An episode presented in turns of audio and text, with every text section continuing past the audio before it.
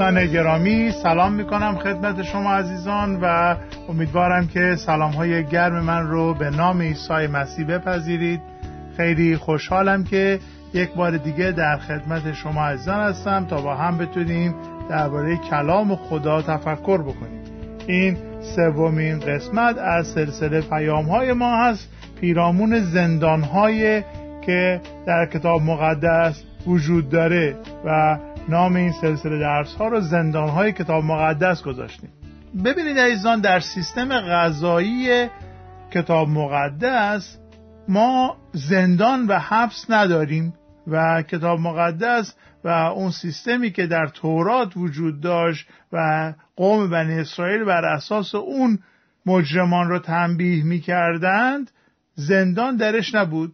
و این یک اصل خیلی مهمیه که ما باید توجه بکنیم که خداوند با اسارت مخالفه و هرگز نمیاد یک نفر رو اسیر بکنه. برعکس خدا خدای آزادی است خدای آزادی بخشه خداییه که واقعا می‌خواد که ماها رو آزاد بکنه و چکیده پیغام انجیل همون آزادی از اسارت گناه هست. به قیمتی که عیسی مسیح به وسیله خون خودش برای ما پرداخت کرد. او ما رو به قیمتی گران خرید به قیمت خون پربهای خودش خرید و ما رو برای خودش آزاد کرد. اینک ما فرزندان خدا هستیم.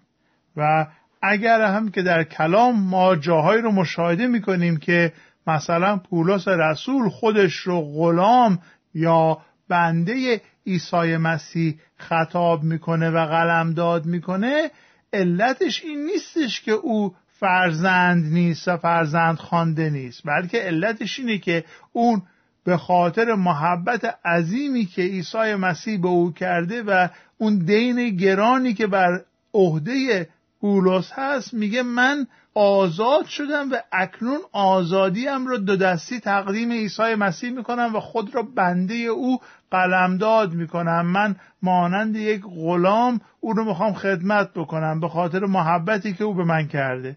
و این نیستش که ما حالا غلام هستیم و هیچ اختیاری از خود نداریم بلکه ما فرزندان هستیم و به خاطر این فرزند بودن در مسیح آزادی داریم. و برای همینه که در کلام بارها به ما هشدار داده میشه که از این آزادی که داریم یک قدرش رو بدونیم و دو ازش سوء استفاده نکنیم. این آزادی رو فرصتی برای گناه کردن تلقی نکنیم. ولی در کتاب مقدس ما چندین مورد مشاهده می‌کنیم افرادی که به زندان افتاده بودند و ما در دو درس گذشته نگاه کردیم به زندگی یوسف و تجربه زندانی که یوسف داشت و دیدیم که چگونه یوسف از این تجربه برای پیشبرد ملکوت و پیشبرد نقشه های خدا استفاده کرد و چگونه دست خدا با یوسف بود که او را از اون مسیر سخت عبور بده تا به یک انسان مفیدتری تبدیل بکنه. در برنامه امروز و در درس جلسه آینده ما به زندگی یک نفر دیگری نگاه خواهیم کرد که او نیز به زندان و به اسارت افتاده بود و می‌خواهیم ببینیم که از زندگی این شخص و از پیغام کتاب مقدس درباره زندان این فرد ما چه درسی رو برای امروزمون می‌تونیم درک بکنیم و ببینیم که واقعا خداوند از زندگی سامسون چه درسی برای ما داره؟ ما در کتاب داوران فصل چهارده به بعد درباره زندگی سامسون یک نکاتی رو مشاهده می‌کنیم و کلام خدا در کتاب داوران به ما یک نکاتی رو توضیح میده راجع به این مرد و چگونه او به زندان افتاد چگونه زندگی کرد و چگونه مرد. بیایید که دعا بکنیم و درباره این قسمت با همدیگه تفکر بکنیم و عرض کردم که این جلسه و جلسه آینده ما می‌خوایم راجع به سامسون و زندان او و زندگی او تفکر بکنیم. پس بیایید دعا بکنیم. ای پدر مهربان آسمانی ما تو را شکر می‌کنیم به خاطر این هدیه آزادی که تو برای ما در خون عیسی مسیح فراهم کردی. ای خداوندا در این ساعت به ما قوت بده که کلام تو رو به درستی بشنویم و به راحتی درک بکنیم. ای خداوندا اعتراف می‌کنیم که بدون قوت روح القدس تو درک کلام تو غیر ممکنه. پس ای خداوند از تو تقاضا می‌کنیم که دلهای ما را به فیض روح قدوس خودت چنان تاهر بگردانی که در قلب ما کلام تو بنشینه سمر بیاره و زندگی های ما و دیگران رو متبدل و متبارک بسازه. این رو می‌خواهیم به نام عیسی مسیح خداوند. آمین. دوستان گرامی یکی از حقایق زندگی مسیحی اصل تنبیه شدن و تعدیب شدن از سوی خداست. ما معمولا دوست نداریم راجع به تعدیب و تنبیه فکر کنیم. ولی یک موضوعی که حقیقت داره. در ابرانیان فصل دوازده آیه پنج تا یازده چنین می‌خوانیم. آیا این قسمت امیدبخش از کتاب خدا که شما را فرزندان خطاب می کند از یاد برده اید؟ ای فرزند من تعدیب خداوند را ناچیز نشمار و وقتی که او تو را سرزنش می کند ناامید نشو. زیرا خداوند هر که را که دوست دارد تعدیب می کند و هر که را به فرزندی میپذیرد تنبیه می نماید. شما باید متحمل این سختی ها بشوید زیرا این نشان می دهد که خدا با شما مانند فرزندان خود رفتار می کند. آیا هرگز فرزندی بوده است که به دست پدر خیش تعدیب نشده باشد؟ پس اگر شما مانند سایر پسران او تعدیب نشوید معلوم است که حرامزاده هستید نه پسران حقیقی. ما نسبت به پدران جسمانیمان که ما را تعدیب نمودند احترام لازم را نشان دادیم. پس چقدر بیشتر باید مطیع پدر روحانی خود باشیم و زنده بمانیم.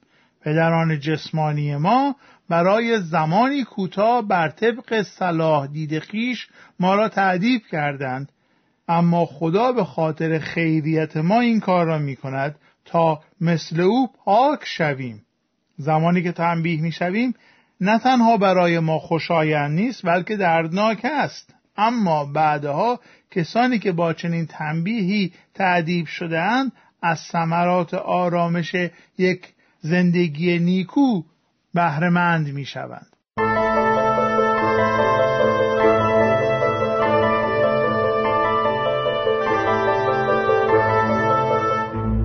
در زندگی سامسون ما مشاهده می‌کنیم که چگونه یک فرزند برگزیده خداوند دچار خلاف میشه دچار گناه میشه به دام وسوسه میافته و چگونه خداوند او را تعدیب می‌کنه و چگونه در روز آخر به او فرصتی میده که اشتباهات گذشته رو جبران بکنه. ولو اینکه به قیمت خون خودش و به قیمت زندگی خودش هم که شده ولی اجازه پیدا می‌کنه که اشتباه گذشتهش رو جبران بکنه. دوستان عزیز اگر کتاب مقدس دارید من خواهش می‌کنم که به کتاب داوران در عهد عتیق فصل سیزدهم نگاه بکنید.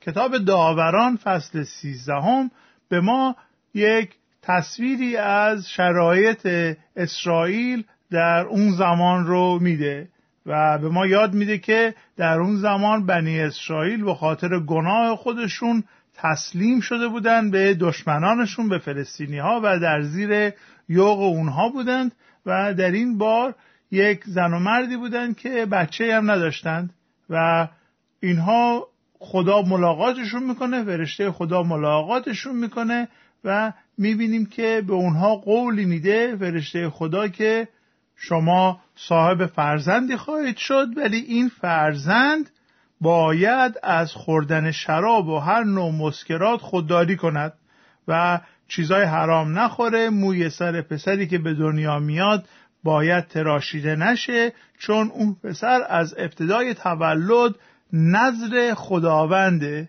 و این رو ما در فصل سیزدهم داوران آیات چهار به بعد مشاهده می‌کنیم.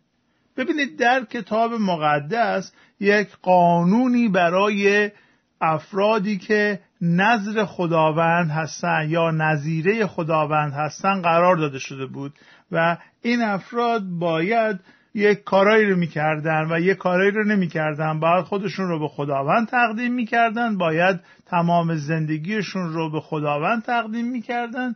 باید شراب یا هر نوع مشروبی رو نمیخوردن. و پرهیز می‌کردن و باید موهاشون رو کوتاه نمی‌کردن. و این موی بلند علامت این بود که من به خدا به طور کامل وقف شدم.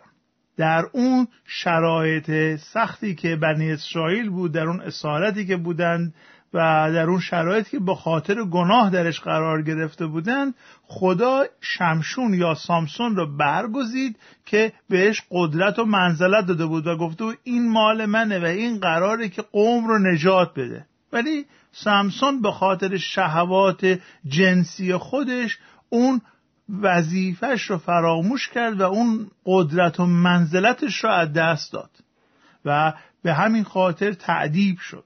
ببینید تعدیب شدن خواندیم در ابرانیان که زمانی که خداوند ما را تعدیب می‌کنه دلیل این است ثابت می‌کنه به ما که خدا ما رو دوست داره.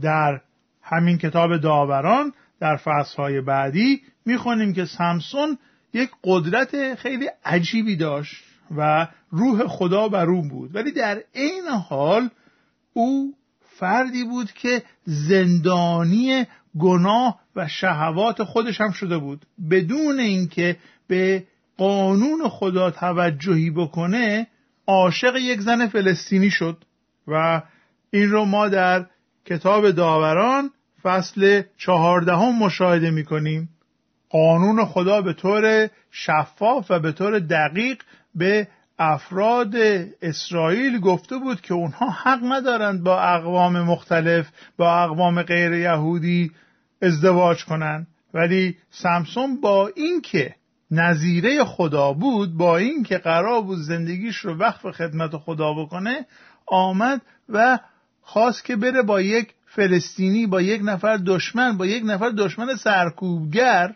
ازدواج بکنه. و این کار واقعا یک نوع اوسیان و سرپیچی فاحش از کلام خدا و دستور خدا بود. از طرف دیگر شخصی که نظیره هستش نه تنها نباید موی خودش رو بتراشه نه تنها نباید لب به شراب و مسکرات نزنه بلکه باید غذاهای تمیز هم بخوره و نکات حروم و حلال غذاهایی که باید بخوره و نخوره رو باید به خوبی رعایت بکنه.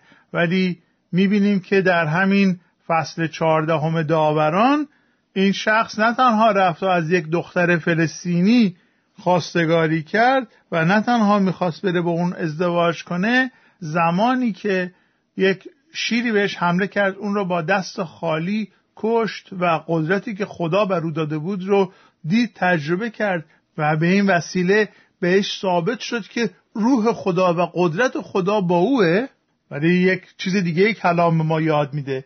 می‌بینیم که زمانی که سمسون لاشه شیر رو می‌بینه که در دل اون شیر زنبورای اصل کندو کردند و میره و از لاشه شیر مرده که یک حیوان نجس هستش و یک جنازه مرده هستش و نباید فرد نظیره به اون مرده دست بزنه به اون لاشه نجس دست بزنه دست می‌زنه و تازه اثر رو هم از اونجا برمیداره و می‌خوره. پس یک تصویری از سامسون کتاب مقدس ما میده. فردیه که خدا انتخابش کرده درست؟ فردیه که خدا رویش رو بهش داده درست؟ فردیه که عطایا داره درست؟ اینها رو همه هستش. فردیه که قوت داره درست؟ فردیه که نظیره هستش و خوانده شده و انتخاب شده است درست؟ ولی در عین حال از نقطه نظر انسانی فردیه که بسیار در مقابل غذا و جنس مخالف ضعیفه و این رو ما به خوبی در این داستان سمسون مشاهده می‌کنیم که او چقدر از نظر جنسی و جسمانی ضعف داشت و چقدر اختیار زندگی خودش رو به شکم و به شهوات خودش داده بود. می‌بینیم که در فصل شانزدهم او با فاحشه هم بستر شد و سپس دوباره عاشق یک زن فلسطینی دیگر به نام دلیله شد. و اینجا هستش که اصل ماجرا شروع میشه. در داوران فصل 15 آخرین آیه فصل 15 به ما میگه که سامسون در زمان فلسطینیان مدت 20 سال بر اسرائیل حکومت کرد.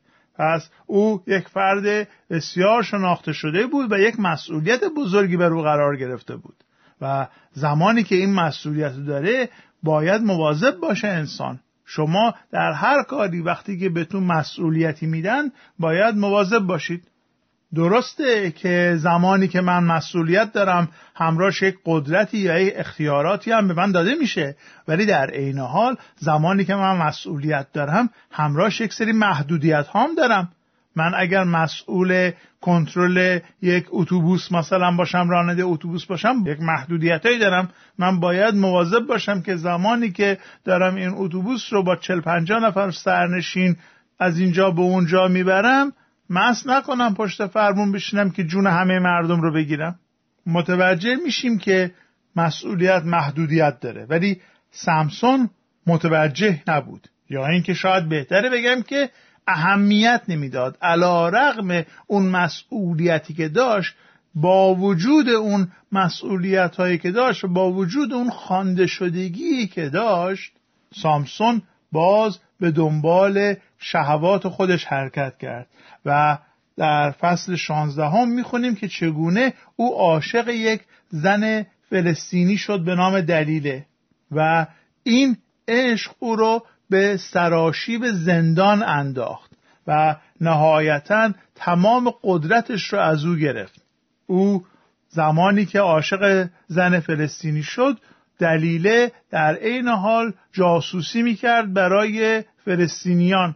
زیرا فلسطینی ها می‌خواستن پی ببرند به سرچشمه قدرت سمسون و اون قدرت عجیب و خارق‌العاده او رو از او بگیرند تا بتونن او رو مهار کنند.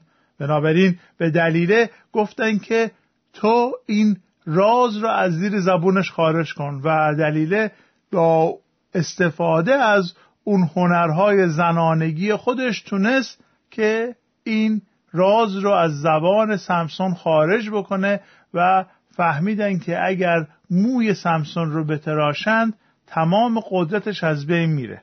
و همین کارم کردند و سمسون رو به اسارت و به زندان انداختند و چشمانش رو کور کردند و او رو به فلاکت و اسیری بردند.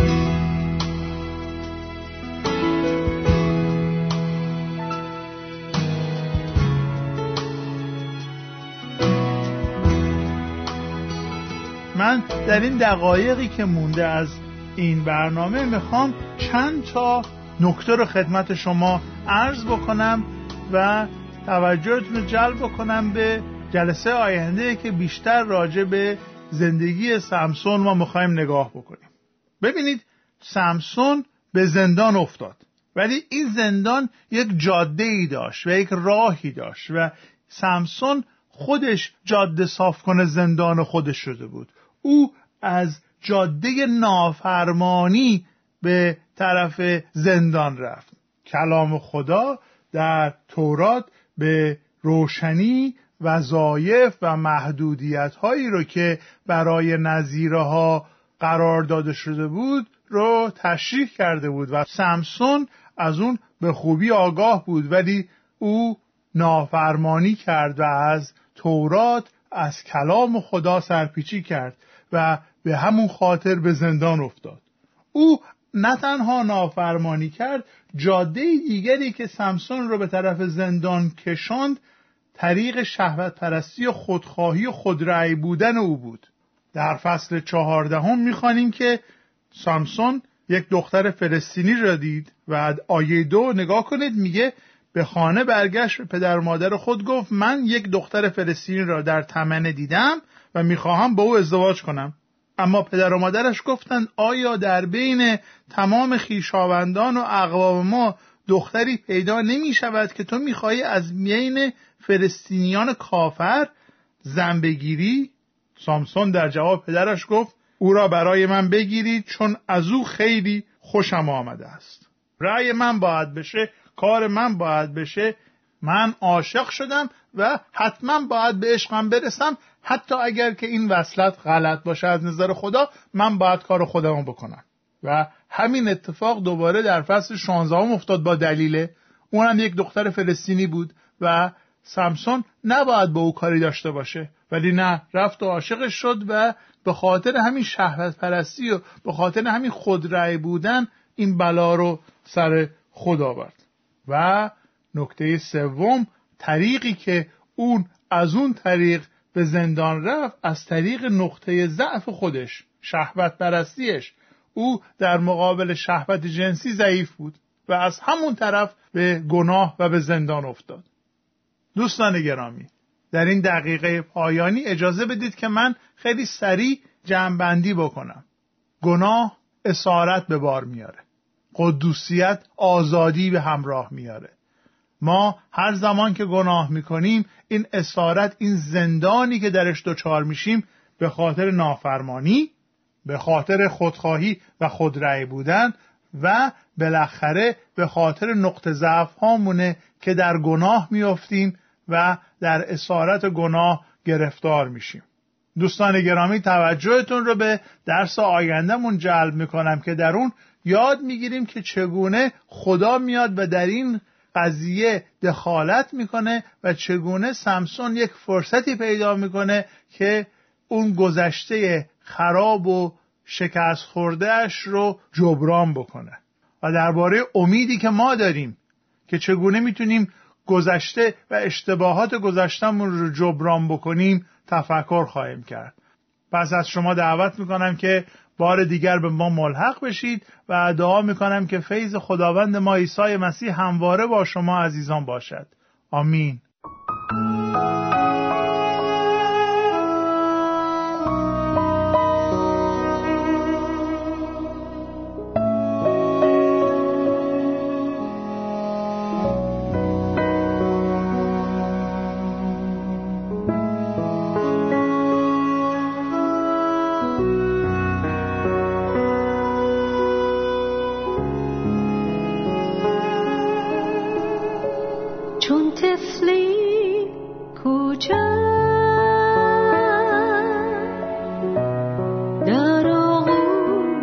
مشتاقم باشم